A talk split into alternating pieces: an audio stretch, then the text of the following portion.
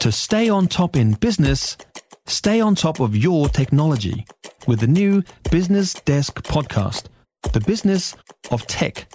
Listen on iHeartRadio or wherever you get your podcasts. Let's look at this new strain of Mycoplasma bovis detected on a farm in mid Canterbury. You'll be aware that the bacterium first popped up way back in 2017, 276 the number of properties that tested positive, and 178,000 animals were culled. Mycoplasma bovis program director with MPI, Simon Andrew, is with us this morning. Simon, good morning. Thanks for your time. Uh, kia ora. You must have thought you were done, er- eradicated. Uh, when did this new strain come to your attention and how? Oh, look, it's it's been very very recent um, in terms of identifying uh, this this new strain um, itself. Uh, routinely uh, within uh, confirmed properties across the country, we do do genomic sequencing uh, work, um, and we do that to understand how the disease is spreading, uh, so that we can quickly. you know, have good traceability measures in place to stop it from spreading. So, we've identified a, a new strain um, and the strain itself, it doesn't behave in any different way uh, to the existing strain uh, in New Zealand. Our testing has uh, picked it up really quickly. Um, and uh, you know we'll continue to have that testing in place uh, right across the country. But it's uh, the science tells us, the evidence tells us that it's contained to just this one property just one property at the moment, so uh, uh, early detection, I guess, is everything here. Any idea how it has arrived, uh, or could it have been dormant the whole time in the population?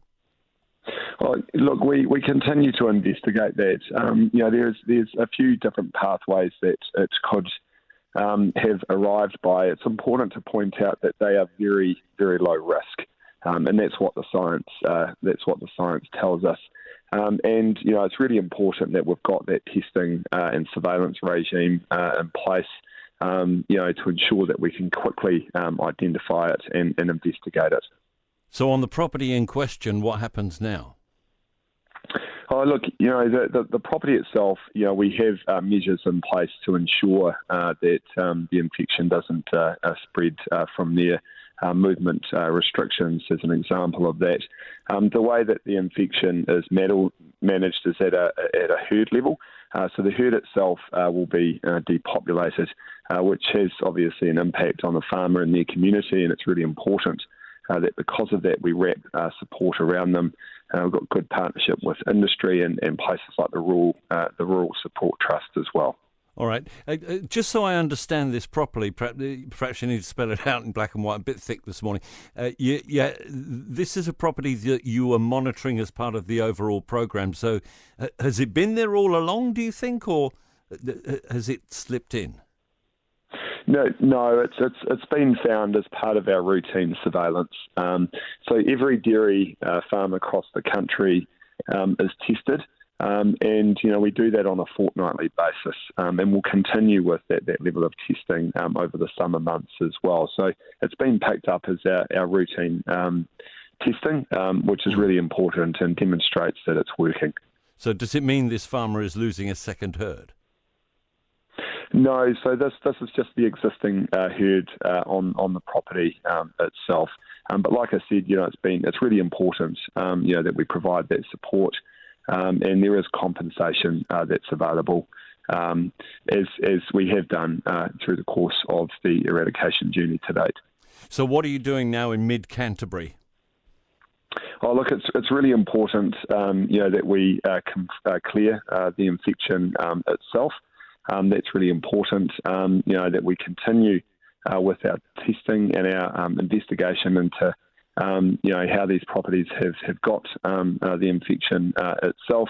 And, you know, it's really important, you know, that we are, you know, honing in and, and hunting down the last pockets of infection as part of our eradication journey. But it's really important to remain vigilant. Um, and that's why we need to keep up with our testing.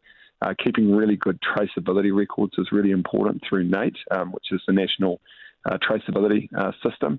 Um, and all of those uh, things are really important, uh, not only as part of our eradication journey for Mycoplasma bovis, but it's, it's good biosecurity practice as well. Thanks so much for your time this morning. Mycoplasma bovis program director at MPI, Simon Andrew, with us at News Talk ZB. If you enjoyed this podcast, you will love our New Zealand Herald podcast, The Little Things, hosted by me, Francesca Rudkin, and my good friend Louise Airy.